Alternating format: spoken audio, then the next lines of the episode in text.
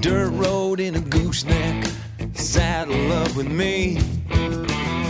Dry land in God's country, crops far as I can see. Headlights on both ends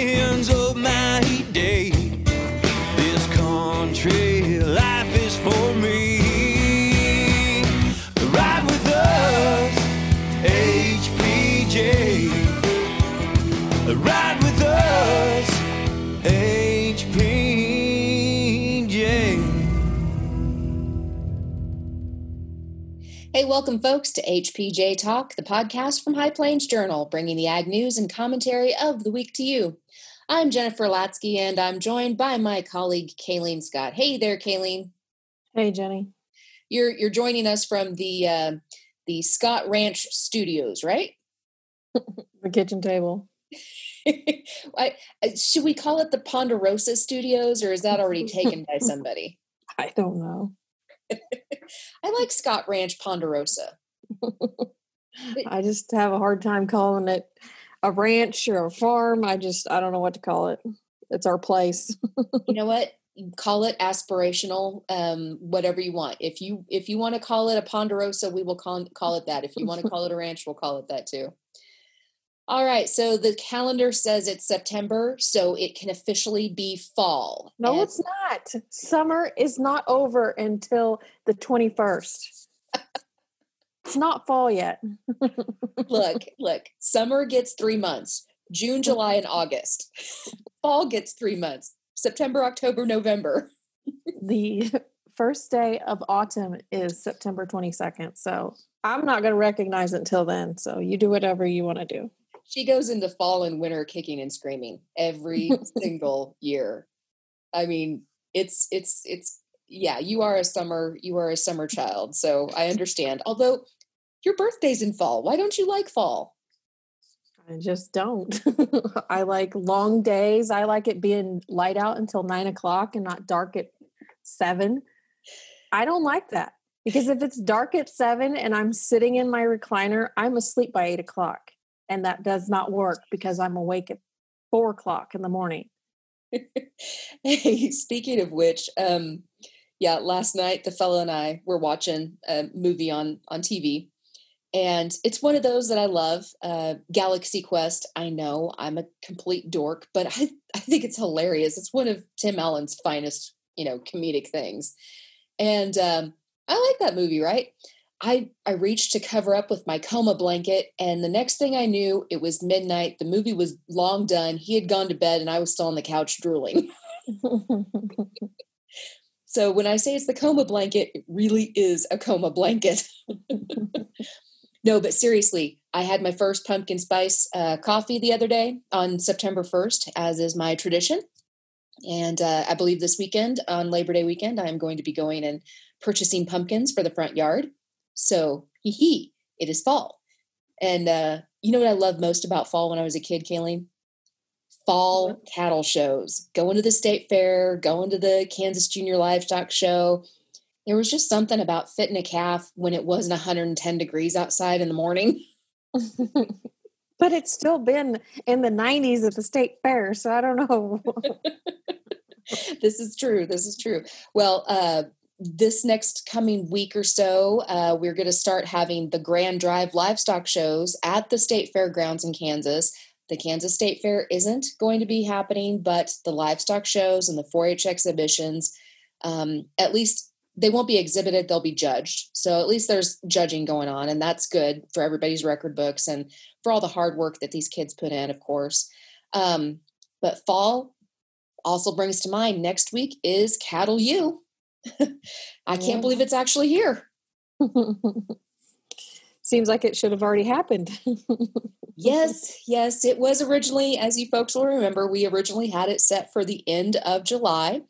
And uh, COVID 19 threw us a little bit of a curve as far as getting, you know, 250 to 300 of our closest and dearest friends in ranching and, and cattle business uh, together under one roof. So uh, we went virtual this year.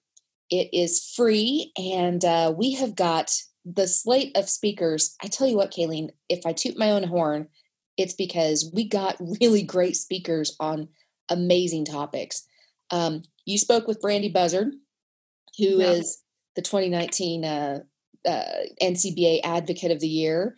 So Brandi's going to be talking about uh, an inspirational message about battles are won in the general's tent. And honestly, we have to plan. You know, out here in in cattle country, we have got to plan for success. And you don't just, you know, fall into success. There's a lot of hard work and there's a lot of people that are involved in that path to success. And and all of that happens in the general's tent. And I think you're going to get a lot from um, her keynote there. And then she's also going to give a presentation on um, that sustainable beef and advocacy. And as we know, sustainability, you've been in on those meetings. That's the key word for for making sure that we have a market for beef in the next 20 or 30 years. So that'll be interesting. Um, we have Dustin Aherin, who is going to give us two presentations, Kylene. Dustin is um, he's on the board of directors for the American Gelbvieh Association, and he had uh, some research that he did as a grad student into how does your cow size translate into profitability in your herd. You and I, we've we've seen uh, stories about bigger is not always better in the herd, right? Yeah, you don't want to have to pay the, or pay to feed those eighteen hundred pound cows that are only going to raise a six hundred pound calf. I mean, there's no need to have them that big. a, a 15, 12 to fifteen hundred pound cow can raise a pretty decent sized calf anyway. And her maintenance won't put you in the poorhouse. Yeah, and them. I'm not going to use the term I usually call them. but it takes just as much to feed a smaller cow as it does a big cow. But sometimes those big cows will eat you out of house and home. Well, and and another one of our speakers, Logan Hoffman, Kylene, um, he's going to give a presentation on record keeping and accounting for better ranch management. And I know that sounds like a very boring, boring um, topic, but really, what his uh, work is doing at, at Colorado State University, they're looking at all of the data points that you collect as a rancher. How much feed does that cow use when she's out on the pasture? And how big was that calf that she weaned? And what did that calf do in the feedlot if you retained ownership and and you know captured that data? When you gather all those data points, you can start getting a handle on your costs, and you can really realize, you know what, we can make decisions here that reduce our costs and help us have a better bottom line. And it's basically a, having to do with how you're keeping your records, what records you're keeping, and how you're man- making those decisions in your accounting. Um, and again, all these speakers free. all you got to do is, you know, pay attention and, and watch online. Yeah. I think uh, we've also got on the last day. I'm really excited about this one, Kylene, because um, we'll have Mark Gardner.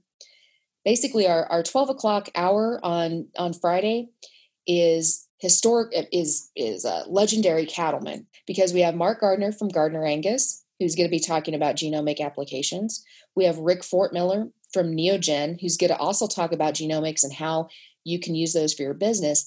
And then we have legendary cattleman Dave Nichols from Iowa, and he has been a part of um, the very, the very beginnings of gathering all of these data points on our herds and how we can use that data to better make decisions that are going to improve our cows, going to improve our calves coming off of them. And uh, he's going to be wrapping us up and giving us a, a good keynote speech. How do we use all of this data and go forward? I tell you what, three of those guys in one room live is something, but getting them on a Zoom call where you can actually ask them questions, holy buckets.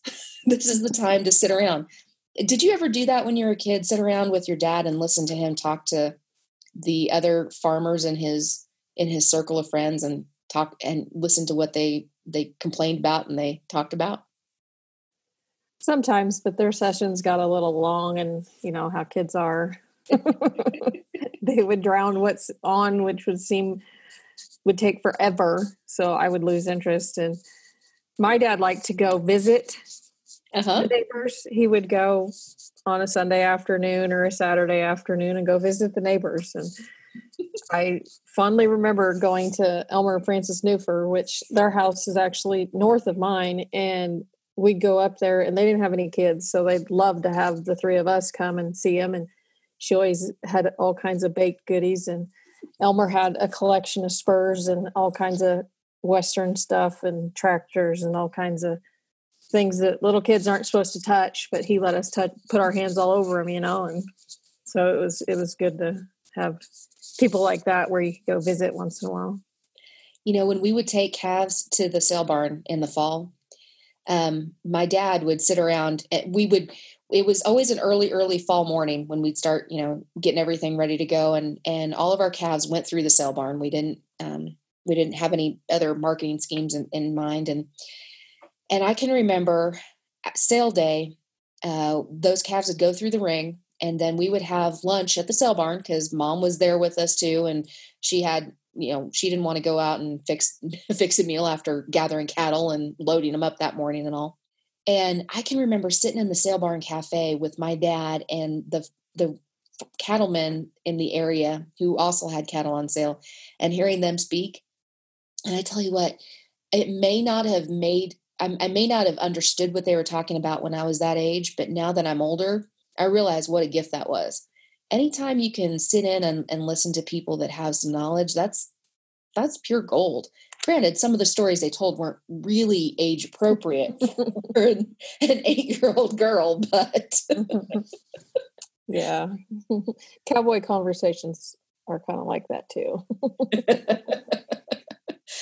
well we um if you folks want to uh to catch all of these speakers and many more we just hit the tip of the tri-tip as i like to say. Not the tip of the iceberg the tip of the tri-tip Kylene. see what i see what i did there? I got you there. Um go visit cattleu.net registration's free and you can even register in the middle of our zoom meetings and we'll get you on as soon as we can so. Okay on an unrelated note Kylene, guess what I heard this week? There's no telling. Okay, so y'all know how I love Tiger King. That that train wreck of a of a mess. I mean, honestly, I I couldn't stop watching. I probably watched it more than I should have. Um, we got word that Tiger King's uh, Carole Baskin is going to be a contestant on Dancing with the Stars this fall, and uh, I'm I'm just amazed. I'm absolutely amazed. And I, I swear to you, if one of the first songs she dances to is I Saw a Tiger, I'm gonna probably put myself in a coma laughing, Kylene. I wonder if uh, if he what's his name? I forgot his name. We'll just call him Tiger King. if Tiger King's gonna, gonna watch it in prison. I don't know. Bless his heart, you know, he is uh he's got a a mess of trouble around him, of course. He is in prison, but um I just tell you what, folks, don't ask me how I know this, but you can buy five gallon drums of sardine oil on Amazon and they will deliver them to your house. I'm just saying, it's an option. what would you do with a five gallon drum of sardine oil? Well, in the in the regular real world, what would you do? Not what does anybody do with a two thousand dollar tiger. Lord have mercy. Um, good luck to all of the contestants, uh, of course, but um, it's just one more way that I'm pretty certain we are either in Apocalypse Bingo or Jumanji, Kylene. It is 2020. What what was that meme? Um, if 2020 was a candle and it was a row of burning outhouses. yep, pretty much, pretty much. 2020. So, how are you folks doing out there? Drop us a line at hpjtalk at hpj.com and let us know, or call us at 1 800 452 7171. And do us a favor and head on over to iTunes or wherever you download your podcasts. Go ahead and leave us a review. And thanks.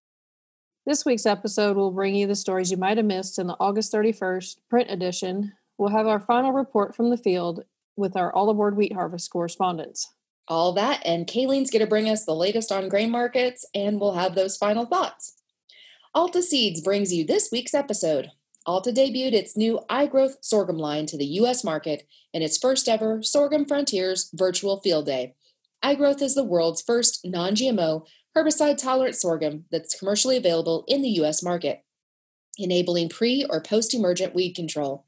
Be sure to register for the second Sorghum Frontiers virtual field day to further showcase iGrowth at hpj.com slash sorghum frontiers. Learn more about this new trait and the company that's bringing it to your farm. All right, the calendar says it's September, so you have at least my permission to sip that pumpkin spice in your coffee now. I won't tell. I don't endorse that and whatever. and thanks for riding with us here on HPJ Talk.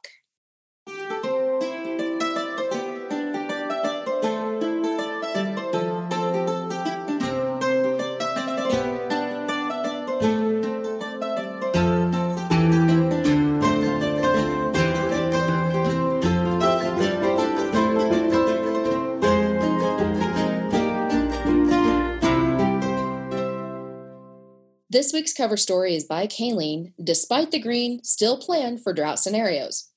Grass and native pastures might still be green now, and cows are munching contentedly on that precious resource, but that green doesn't always last when the rains run out. Cow calf producers should start thinking about a drought plan even before they're concerned about the amount of rain their pastures are getting. Herd and range management need to be at the top of their list in order to save money and preserve precious forage assets. Simple management techniques could help extend available pasture forage. Justin Waggoner, Beef Systems Specialist at Kansas State University's Southwest Area Extension Office in Garden City, spoke during a K State webinar about drought pressures facing cow calf producers. He said he gets the impression from producers that decisions can be overwhelming as they begin to think about drought pressuring their forage. Keeping it simple is the key to reducing that stress when balancing forage's quality and supply with the needs of the herd. Quote, when I think about drought supplementation, it's not necessarily a normal supplementation situation, he said. So, Kylene, what, what else did uh, Justin have to say about um, drought and, and our forage capabilities out here? He said you really need to plan before the drought conditions even start appearing. Um, you need to be cognizant of energy, their protein needs, and just kind of a whole gamut of the management things that you're supposed to supposed to do when you have cattle out on pasture. Okay. Um, you know that that always brings to mind you know one of those things when you're checking cattle on pasture is you need to start looking at the forages that are available and that sort of thing um, you know that's one of the things that dad always said you know don't just count cows keep your eye open about what the the place looks like out there and and you know if there's some things that you can do to mitigate that. So good news all around. Lacey Newlin had a story on the inside. Aphis releases new information on unsolicited seeds a toilet paper shortage murder hornets and an unstoppable virus. These were just some of the bizarre topics of 2020 and now that individuals have started receiving unsolicited packages from china containing mysterious seeds it looks like the bases are loaded the only question is what will happen next, Lacey writes. As far as the mystery seeds are concerned, the U.S. Department of Ag, uh, Animal and Plant Health Inspection Service is working closely with the Department of Homeland Security's Customs and Border Protection and other federal agencies like the U.S. Postal Service and state departments of agriculture to investigate the motive and origins of the packages. The exact number of seed packages that have entered the United States is unclear, but APHIS officials can confirm that they have received reports from at least 22 states. APHIS has stated its main concern is the potential for these seeds to introduce damaging pests or diseases that could harm U.S. agriculture. I mean, seriously, Kylene, this this sounds like a real life uh, Jumanji scenario. but and we we crack jokes about it, but you shouldn't plant seeds that come from someplace and whether they sent them as a as a way to undermine our our security of our plant health and safety right? Or if they sent it as we get to send this to you um, through amazon and therefore we can use that as a backdoor to uh, leave a a a uh, review quote unquote on this product on amazon so we can boost our review ratings whatever the the the motive behind it you got to admit that's kind of weird. it's all kind of weird. I tell you what, I you know what? Um, every time I think about this, though, I also think about um, uh, Little Shop of Horrors and Audrey II. Yeah, my mom always gets gardening magazines, and once in a while they'll send packets of seeds and stuff. And the boys always want to plant them. And I was like, nope, wrong time of year. We're not planting them. So, folks, moral of the story if you or somebody you love, or maybe somebody you don't love, uh, got packets of those seeds in the mail, A, please do not plant them. B, please do not throw them away in your regular garbage because then they go out into the wild into our, our landfills and cause harm there. And B or C, three, whatever we're on, um, make sure you call your local Department of Agriculture. On the opinions and editorials page, editor Dave Bergmeier has a column this week Mail Service Essential for Rural America. A letter to the editor comes from Kingman County 4 H'er Sukesh Kamesh titled COVID in 4 H. Another letter to the editor comes from U.S. Senator Joni Ernst of Iowa titled Iowa Storm Damages Deserve More National Coverage. Our contributor friend David Murray has a story about additional commodities being added to the CFAP, and Kylene has a couple of livestock grazing and weather stories. Topics include persisting drought conditions and a tool for range managers called GrassCast. In our exclusive coverage from Sorghum U and Wheat U, I have a story about using forage sorghum for winter livestock feeding needs. You can find more information and the recordings of our sorghum and sorghum U and wheat U sessions at www.hpj.com slash SUWU. And Dave has another story about the devastation Iowa farmers are facing in the aftermath of the derecho. His story is titled One Challenging Season for Corn Soybean Producers. Check it out in this week's issue. Jenny has a recap of the Kansas Ag Growth Summit held recently virtually and this is the last week for the All Aboard Harvest blog post to appear in the paper. Be sure to check those out online at www.allaboardharvest.com. Read on the variety of ag issues facing farmers and ranchers in the print High Plains Journal or look for it online anytime at hpj.com. If you have a response to something you've read or heard, please write to us at journal at hpj.com or hpjtalk at hpj.com. We want to hear from you.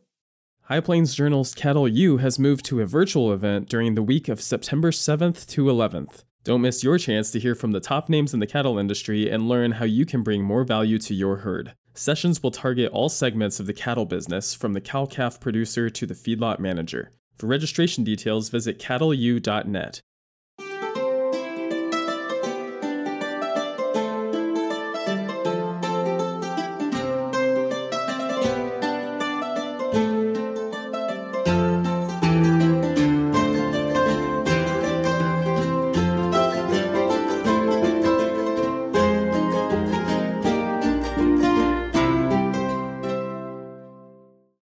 time for an update from the field with our All Aboard Wheat Harvest correspondence.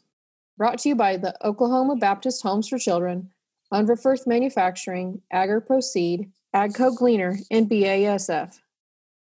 Well, I am joined today by Brian Jones of Jones Harvesting. And Brian, you are finally back home after a, a long harvest. Brian, we're asking all of our harvesters what has been the highlight of your season? Well, it is definitely nice to be back home again after uh, being on the road. We just snuck in under 90 days being gone, so we had a long time to be out in the field. And I think the overall thing that stands out most is the, the yields that were exceptional um, in every stop that we had. Not always is that the case. It seems like every year you usually have one state that has some really poor yields. And uh, this year, Oklahoma, once we got started, we had almost no rain delays there, and we had some very nice yields once we got into Kansas, very few delays there as well. And uh, I know in Kansas this year we set a record for the most acres harvested in a single day. So some really outstanding productivity there. And uh, then when we went into South Dakota there, we also set a personal record for the most acres harvested in one place. Um, and that a lot was due to our grain cart this year that we had with us that really helped to boost our productivity. And uh, it was really odd to see that South Dakota this year, they had spring wheat yields that were virtually identical to winter wheat yields. And overall is probably one of the highest yielding averages they've ever seen in South Dakota in recent history. So if you add that all up, we probably harvested almost the most bushels that we've ever have in one summer, and definitely probably the fields overall will average together to probably the highest yield that we've ever seen in uh, over 35 years of harvesting. So that's pretty exciting for both harvesters and farmers alike. Wow, just wow. So, to give some people some context, um, what is a normal year and what was this record year? Can you tell? Well, I haven't crunched down through all the numbers, I guess, officially there, but I think our South Dakota will have averaged all of our acres probably right at that 70 bushel the acre mark, or maybe a little bit higher than that. I think Kansas was uh, got very close to 60 bushels the acre, and I think we were over 50 bushels the acre in Oklahoma as well. So, some pretty nice yields, um, and, and definitely higher than the averages overall. It is kind of unfortunate for the states of Nebraska and South uh, North Dakota course, we didn't harvest any this year in both of those states due to weather delays, and both of those states will have had uh, well below average yields. So it's not everywhere this year that had exceptional uh, exceptional yields. There are definitely some weather concerns, but where we were at, we saw some great numbers. It definitely helps the bottom line for both customers, custom harvesters like myself, and also for farmers, and we're always glad to see that. Well, hey, Brian, this has been a pleasure having you on the podcast. Um, and and in our pages of High Plains Journal every week and on the blog at allaboardharvest.com. And folks, remember, go check out Brian's blog, check out his photos. Um, we saw them on uh, Facebook Live this year. So there's a whole host of ways that you can catch up with the harvest if you if you didn't weren't able to follow it along live. Brian, thanks again. Tell your family we said hey and safe travels on down the road, okay? Yes, thanks, Jennifer. We appreciate the opportunity to, to share our harvesting story with uh, everyone out there and for them following along and make sure that everyone checks back one more time to that website I'm going to have a wrap up and review session. It's going to include some of the best photos from the summer, and some of them are pretty spectacular. So check in, and we'll we'll say goodbye officially one more time. hey, thanks, Brian, and uh, we'll see you on the trail. Sounds great. Thank you. Hey, everybody, this is Jennifer Latzke, and I've got Janelle Skemper on the line. Janelle, it's been a 2020 for the record books for everybody, I think. Um, we talk about that every season, but uh, we're coming at the end of All Aboard Wheat Harvest. What was the highlight for your year this year? Uh, the highlight, I would say, just being super busy. We had this seemed to be, you know, enough work or plenty of work. So I guess, you know, we didn't know what we would get coming into it, but it has been very busy. Good. You know, busy's good for custom cutters, folks. If they're not busy, then it's not a good year, right? That's right. If we have a full schedule, we feel very blessed. So that was definitely a highlight, just being busy. and right now you're you're cutting canola, right? I am. We're up here in northeast North Dakota, up here at Langdon, and we just got on canola today. It's about eight percent moisture. Um, the yield goes by pounds, but if I converted it to bushels, it'd probably be making 50 or 60 bushels per acre. Not too shabby, right? Yep, yep, it's a heavy crop, and I think we'll get into even some better stuff too. So, but we were on wheat before, and it was making like crazy good bushels, um, like 80 and nineties. Wow, wow, wow, wow. Yeah, well, yeah, but that, that's typical for this area. They they they get a lot of moisture, and most I'd say nine times out of ten they get a decent crop. You know, whereas in the south you might not get a good crop for years because of the droughts, you know. So mm-hmm. here it's a it's a little bit less droughts and more moisture. Well, folks, you might be familiar with canola um, on the shelves as canola oil on your grocery shelves, right? That's exactly right. It's cooking oil. Yep. And it's a very heart healthy cooking oil. I actually use it when I'm um, using some oil in the kitchen and my baking and things. And uh, canola, when you're harvesting it, it's a little bit different than harvesting wheat, right? You have to do some modifications. It's very different. You can't cut it when it's wet. It has to be dry, and it cannot run it through a grain dryer or an air bin.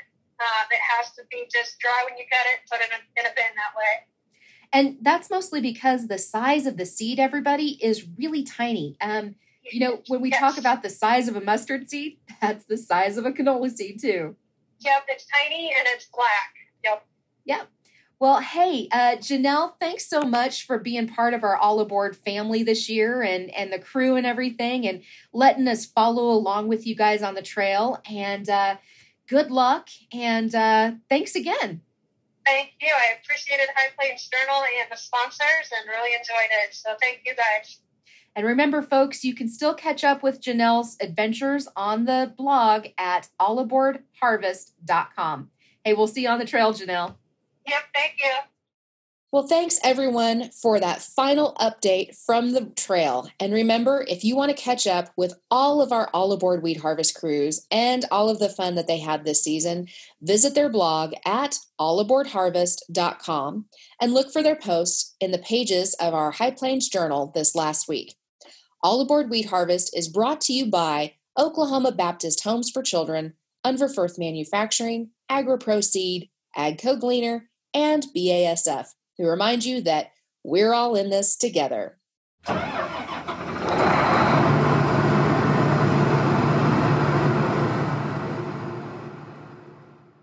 Your grain market prices from Dodge City's Pride Ag Resources on August 25th.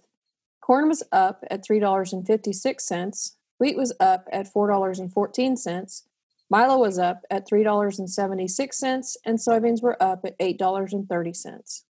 If you'd like to have crop or livestock targeted news emailed directly to you, sign up for our HPJ Direct email newsletters on our website, www.hpj.com slash signup.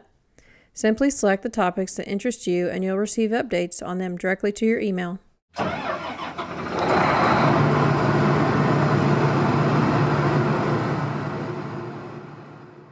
Be sure to watch for our Hay, Forage, and Grazing Technology issue of High Plains Journal in your mailboxes September 7th with a story from Kylene Scott. And you can always look for additional content online anytime at www.hpj.com. Thanks again to Alta Seeds for sponsoring this week's episode. Alta debuted its new iGrowth sorghum line in its first ever Sorghum Frontiers virtual field day iGrowth is the world's first non GMO, herbicide tolerant sorghum that's commercially available in the U.S. market, enabling pre or post emergent weed control. Be sure to catch up the second installment of Sorghum Frontiers at hpj.com slash sorghum frontiers to learn more about this new trait and the company that's bringing it to your farm. Remember, you can subscribe for free to this podcast at hpj.com slash podcast. You can also find us on iTunes, Google Play, and wherever you download podcasts. Follow us on Twitter and Facebook at HPJ Talk for news and commentary throughout the week. And you can always drop us a line at our email, hpjtalk at hpj.com.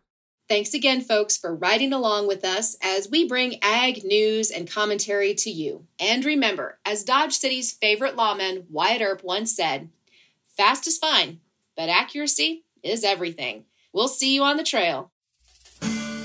Dirt road in a gooseneck, saddle up with me.